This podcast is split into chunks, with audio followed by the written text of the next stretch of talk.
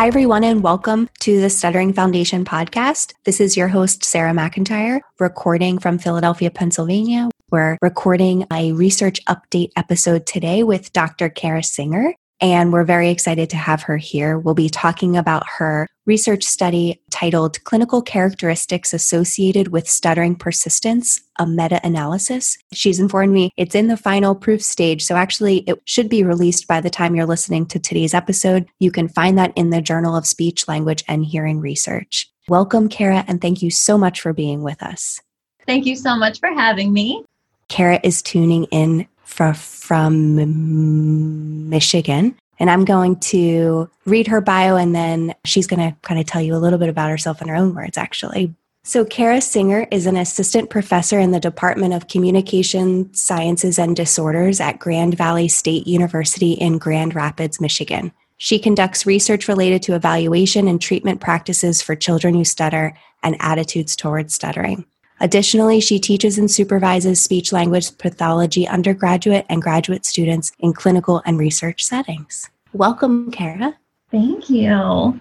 Anything you would add for us to get to know you and maybe your background a little bit better? Sure. Yeah. So, as you mentioned, I am coming to you guys from Michigan. Right now, I am fortunately in my office at my university, which I've been away from for months. Um, so, so that's really exciting, and I'm really excited to talk about um, the study um, with you all today. It is particularly important to me. So, I stutter. Um, I am one of those children who, when I began stuttering, you know, when I was like two or three years old, the doctors told my parents that I would likely recover. So, you know, don't worry about it. Just kind of you know, wait and, and watch, and she'll probably stop stuttering.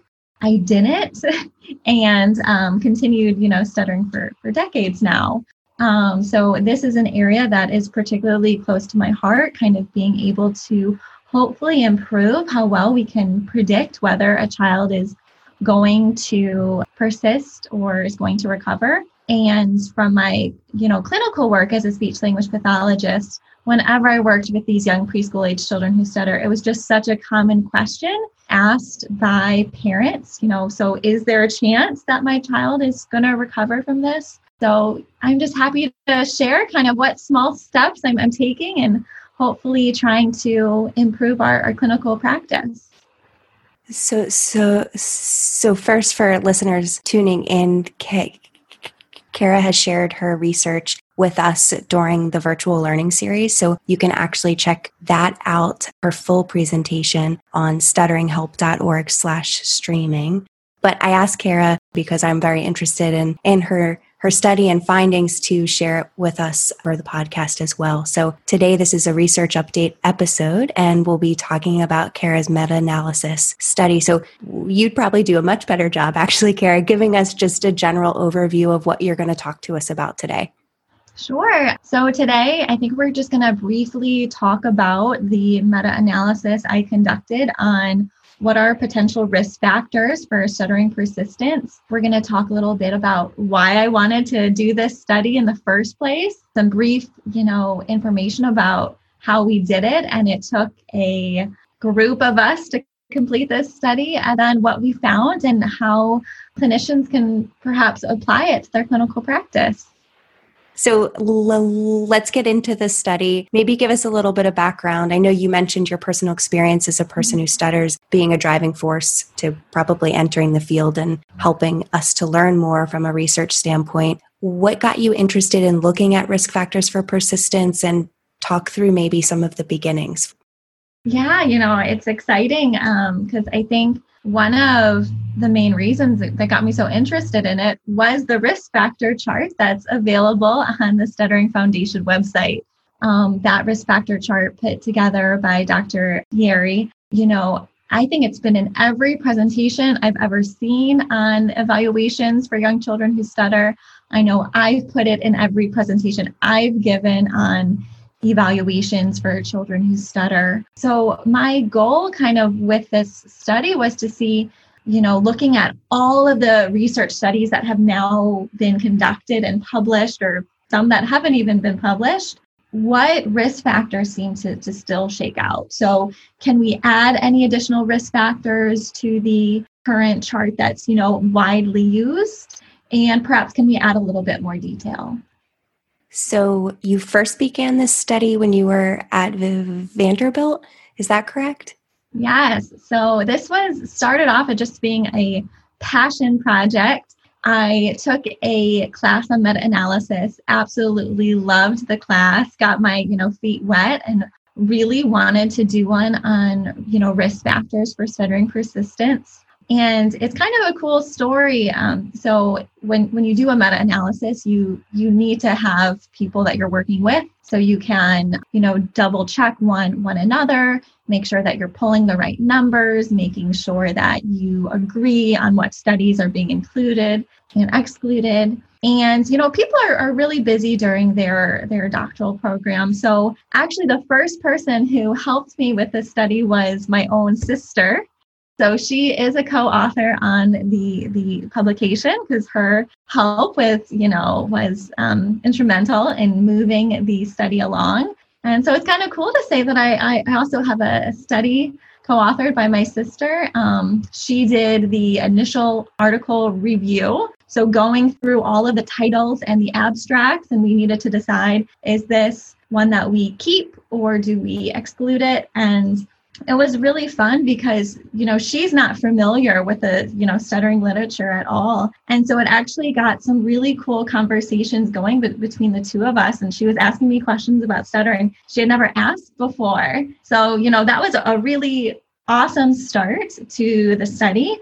So it was started during my time at Vanderbilt and it ended up being my dissertation, which, you know, was a cool end to the study as well.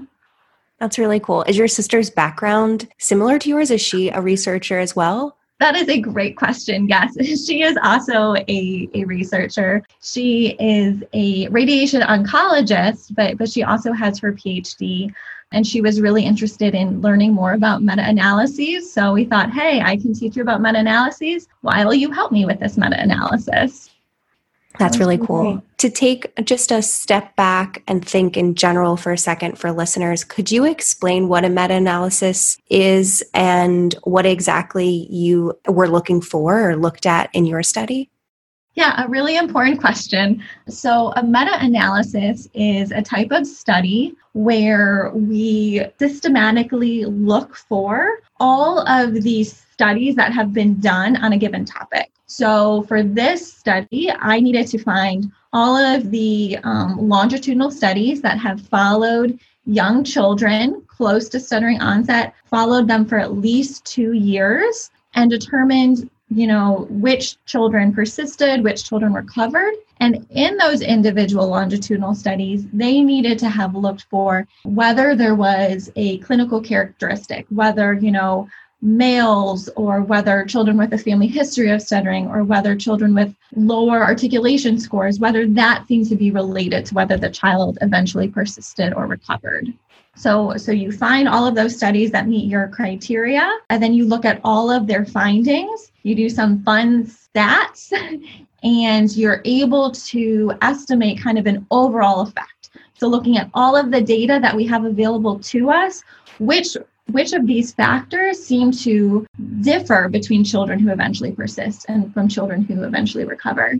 So, for this study in particular, I really wanted to focus on the factors that speech language pathologists could easily collect themselves during a comprehensive speech and language evaluation.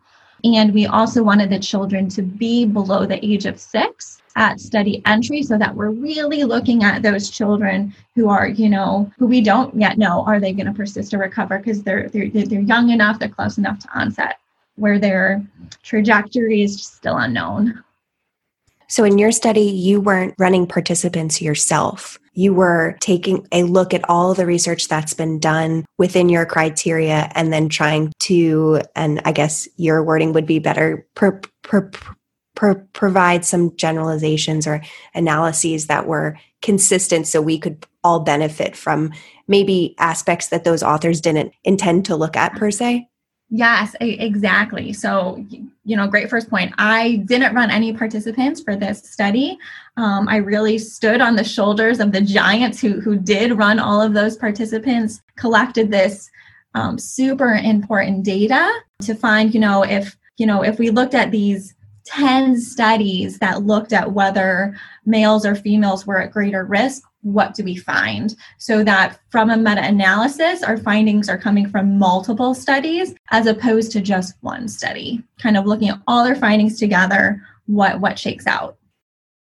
So, the first step, you and your sister sort of sorted through and collected all of the studies that you would want to include. Can you take us from there and what, what the development was of the research and how you did it? And yeah, I mean, I know that's a very broad question, but go for it. No, yeah, I'll I'll take a stab at it. Um, so actually, before my sister and I kind of looked through those abstracts, the first step is kind of defining your search terms. What terms are you going to put into the um, database? You know, many of us might be familiar with like Google Scholar, for example. I used PubMed, a few other different search engines, as well as looking at specific journals. When I put in these key terms, I then get a spreadsheet of all of the articles that, that have those key terms within it. So, so that's a really important step. And that's really trying to make sure that we're catching all of the studies that are out there. And you get way more than you're ever going to use. So that's what's so important about that first step of just if we look through the titles and the abstracts, which ones can we immediately take out? Which ones aren't looking at, you know, children who stutter at all? After that, the, the next stage is going through the full text of all of those articles that you were that you said hmm, maybe maybe these will fit our, our criteria in the end. And once again, you have two people doing it, doing looking through all of those full text articles and making sure that you guys agree that we're going to keep these articles and we are going to exclude these ones.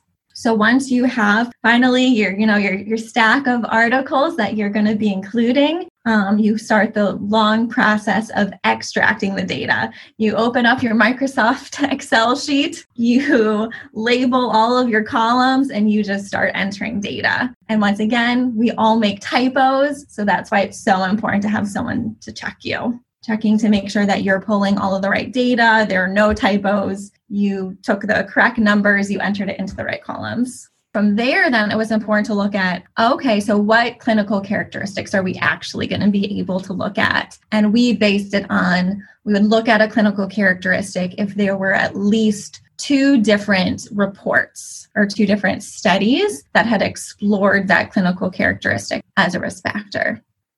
I guess then continue to walk us through the, the process and we can get to the meat of what you actually found.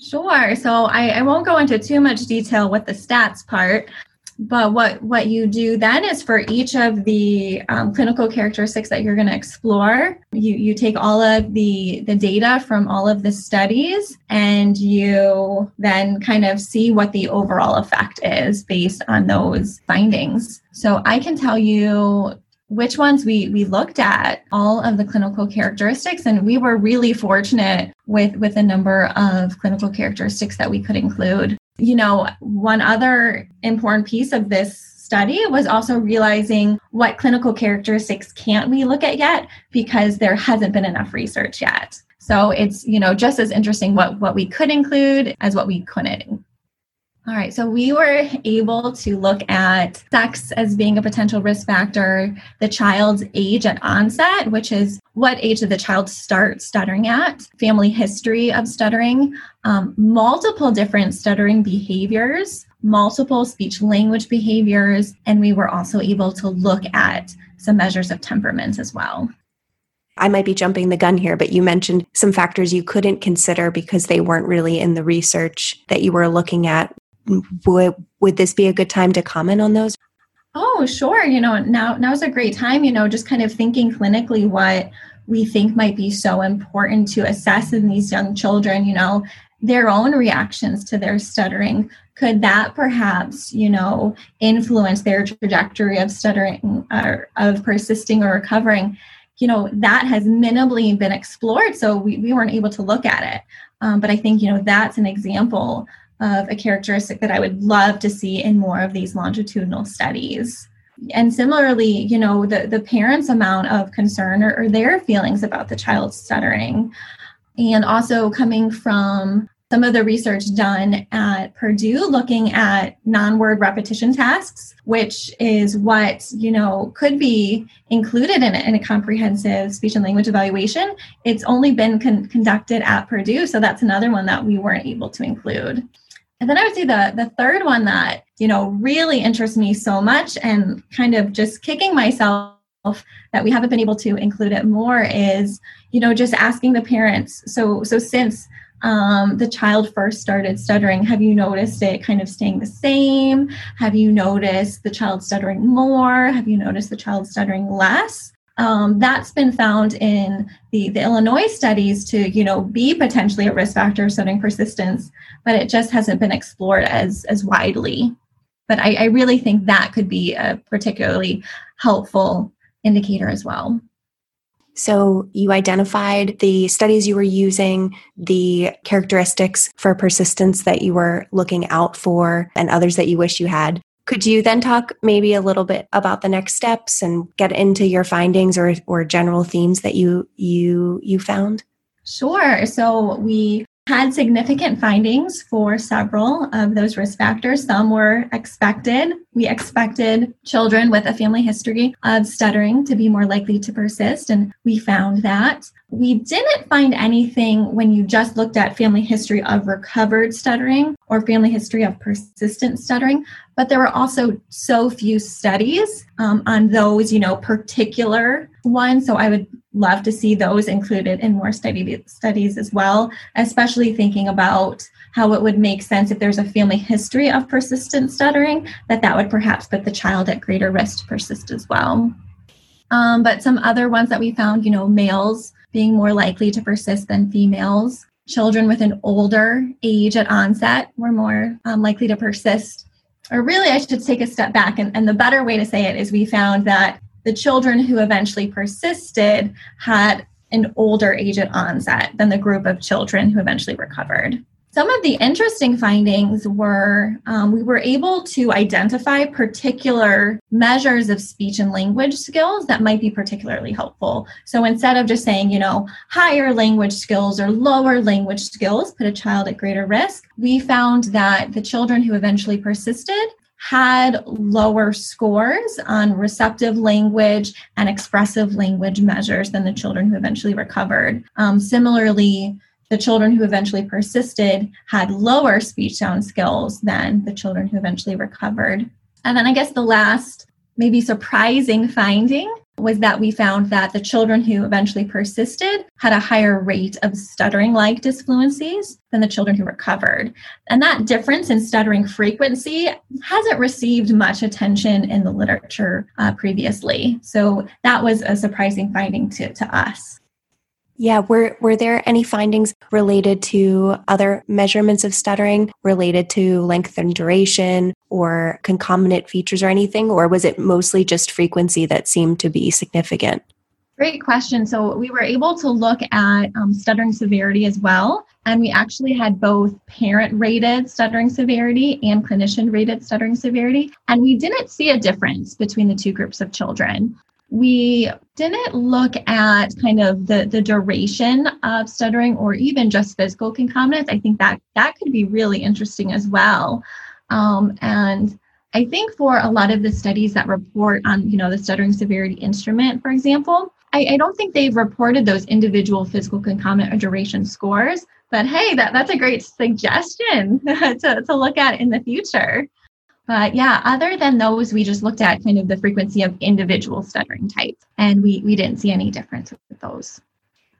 I think just from from a clinical perspective, there's that just speaks to maybe, and I don't want to get off on a tangent, but a drawback of the stuttering severity instrument in my mind. I think it can kind of be can can lump some certain things and be um, subjective sometimes, depending on who who the rater is and who the clinician right. is and what their experience is. So I guess with a grain of salt, considering that you're you're utilizing information from other studies and not really knowing some of the the ins right. and outs. Yeah, and and I think that's a great point because you know we didn't see a difference in the what what we called clinician rated stuttering severity. Most of them you know, using the stuttering severity instrument because, you know, you know, two children can have a score of 20, but why did they get that score of 20 did they earn it from the physical concomitants did they earn it from the frequency? So i think you're exactly right. If you're able to kind of perhaps look at those more individual scores could we have seen something? Not even going into reliability of those scores.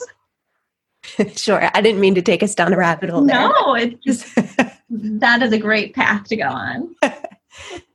Well are, are there any other findings or things that surprised you that you'd like to share I think, um, you know, when I've presented on this study a couple times now, I think the biggest surprise is the finding that we didn't have a significant difference looking at emotional reactivity, looking at emotional regulation. So I, I, feel like that's one where maybe clinicians are really, you know, seeing, hey, this seems to be a factor that helps us, and we just haven't picked it up yet in the research. Um, but temperament was another one where we only had two studies who have looked at it so far. So, you know, with with more data, our you know the, these findings could change. So it's so important to always continue to kind of update these meta-analyses, especially as more studies are conducted. So you you mentioned and referenced the Stuttering Foundation risk factor chart, and I remember from your your virtual learning session that you you you did a comparison in in adding some things or from from your study findings. Could you walk us through maybe how it looked before, or how the original looks, and maybe what additions or changes you would would, would suggest based on your findings? So, for the original um, risk factor chart on the Stuttering Foundation, a lot of the similar risk factors the family history of stuttering, the age at onset, gender, and then you know they, they also had time since onset on that original one which, which we weren't able to look at but i would definitely keep it on, on any risk factor chart. Kind of the, the differences would be on the original one, for example, they just say language skills, and it may be advanced language skills, delayed language skills, or disordered language skills. So I'll start with the strengths. So a strength of the strength of this meta-analysis was that we were able to look at individual language skills. So like I said, we found, you know, when you look at those children who eventually persisted and compared them to the children who recovered, we saw a difference in specific language skills, those expressive language um, and expressive language. And then there were so many measures where we didn't see a difference in. So we didn't see a difference in, you know, expressive vocabulary, receptive vocabulary, measures coming from language analyses, MLU, IPSyn, developmental sentence scoring. Um, so that can kind of help clinicians determine okay, what measures of language might be important for me to include in my evaluation? The drawback to the meta analysis is since we're just comparing groups, we lump all of the children who persist together, we lump all of the children who recover together. We, we have just that one finding of, as a whole, those children scored lower. I think it very well could be that we also have children who persist who also had, you know, exceedingly high language scores as well. And maybe those really high language skills could put a child at greater risk. But we just couldn't find, you know, those contradictory risk factors within the meta analysis. And then the last one, um, or not the last one, but an additional change to the risk factor chart would be, you know, adding that greater stuttering frequency um, since we did see that that differed between the children who persisted and children who recovered. And then, yeah, just for, you know, on the original risk factor chart, they have other speech production concerns. And our findings support that. We found that the children who eventually persisted scored lower on those measures of speech sound skill than the children who recovered. So, so there aren't a lot of differences, and we didn't necessarily expect there to be. But it, but it is a nice feeling to think maybe we have we have added some additional information that could help inform speech language pathologists. I was hoping we could spend a, a minute talking or longer. Uh, we, we, we could spend some time talking about clinical implications and how you're hoping your research findings impact a cl- clinic, clinic clinicians and, and, and uh, our, our effectiveness in therapy yeah i think you know that's that's that's the reason why we do this right how how do these findings kind of hopefully improve or advance our clinical practice. I, I think these findings just really support how important it is to conduct a comprehensive speech and language evaluation. Just kind of assessing the child's um, stuttering isn't enough. We know that it can be so valuable to learn more about their history. When did they start stuttering? Are there other family members who stuttered? And you know, taking the time to administer some some speech and language assessments as well for, for this study, you know, it points out how those um, scores on those assessments might be related to the child's eventual eventual trajectory of persisting or recovered. Um, but kind of just taking a step back and knowing that we have so many children who stutter who do have concomitant disorders as well, and wanting to be able to to pick those up and identify those within an evaluation.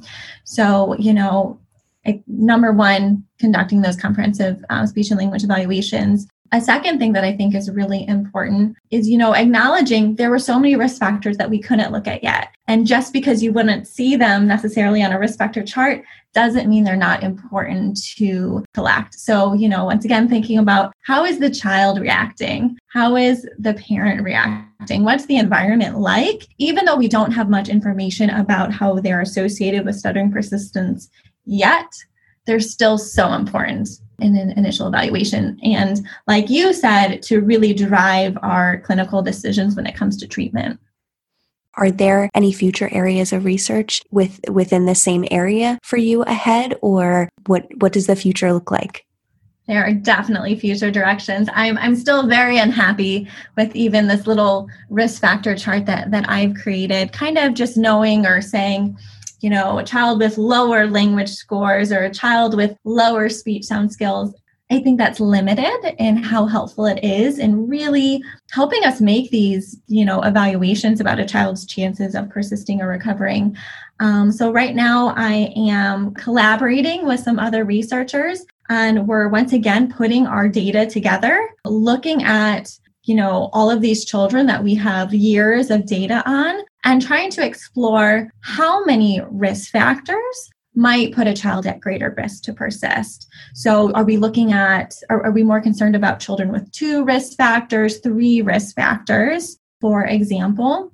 And also, are there certain kind of thresholds? At what language standard score are we more concerned about? Would we consider that child to be at risk because their language score is a little bit lower? Is it a 100 standard score? Is it a 90 standard score?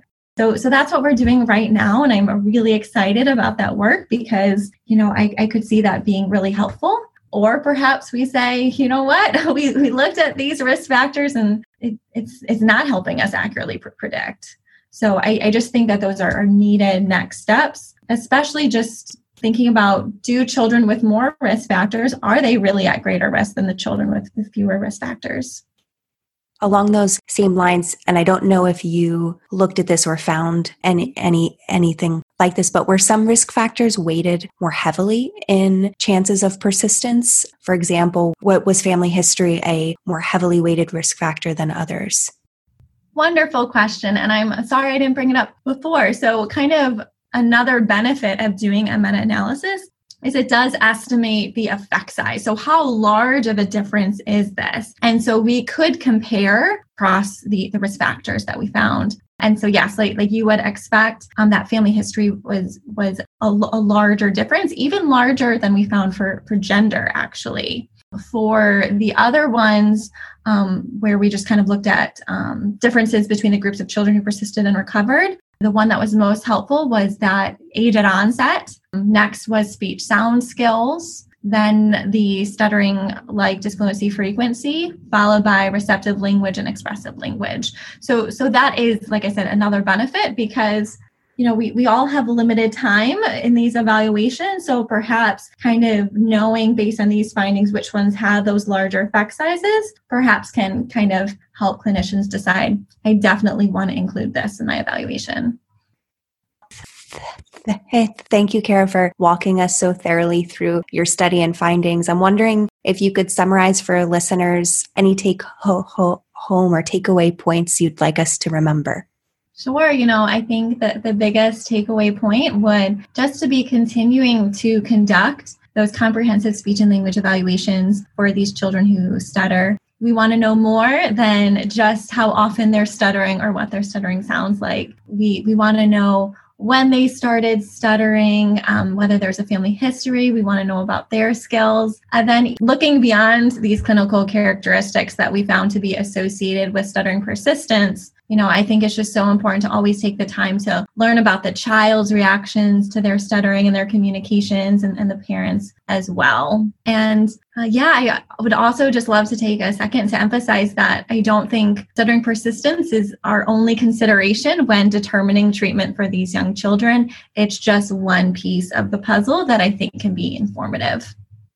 So we have been closing out each episode with with a similar question for all guests that doesn't pertain necessarily to your research in particular, but there's been a growing theme, I guess personally and within Stuttering Foundation to really honor and tell the stories of people who we've learned from. Could you share a piece of wisdom uh, within the field that you valued that you hope to pass on to others?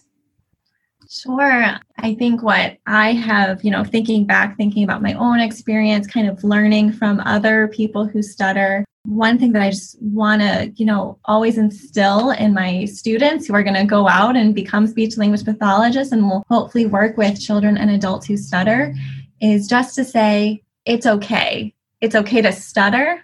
It's okay to be upset about your stuttering. And it's okay to say, not today. Um, those were three things that I learned in my mind very late in the game that I think would have just made my experience with stuttering completely different. You know, no one told me that it's okay to stutter. We always just worked on how to be fluent. I always thought it was so important to hide, you know, how I felt about stuttering. I thought that I already had one mark against me with the stuttering. I didn't want my bad management of stuttering and my negative reactions to be a negative uh, mark as well but you know looking back you know having those negative feelings you know sometimes i tell my students it, it makes sense. It makes sense and we want to acknowledge like we, yes that's okay. And just learning to advocate for myself um, you know when, when i was younger i remember one time in class i just didn't want to participate that day. So i just envisioned all my family members dying just one at a time. So i would you know continue crying. So then i wouldn't have to talk and how much easier would it have just been to just go to the teacher in the beginning of class and just say, you know what? I don't have it in me today. I, I need a break. And so I think that's a really important message to send uh, to our clients as well. It's okay to say, not today. I love that. It's okay to say not today. And it, it might feel like a different day tomorrow. Exactly. it's okay today that it's not yeah. the day. I mm-hmm. like that. Well, th- th- th- thank you so much, Kara, for taking the time out of your busy afternoon grading. I know you have a lot to get back to, but we so appreciate it. So thank you so much for being with us today. Thank you for having me. A special thank you to everyone listening. Really appreciate you tuning into season two. Looking forward to being with you all again soon.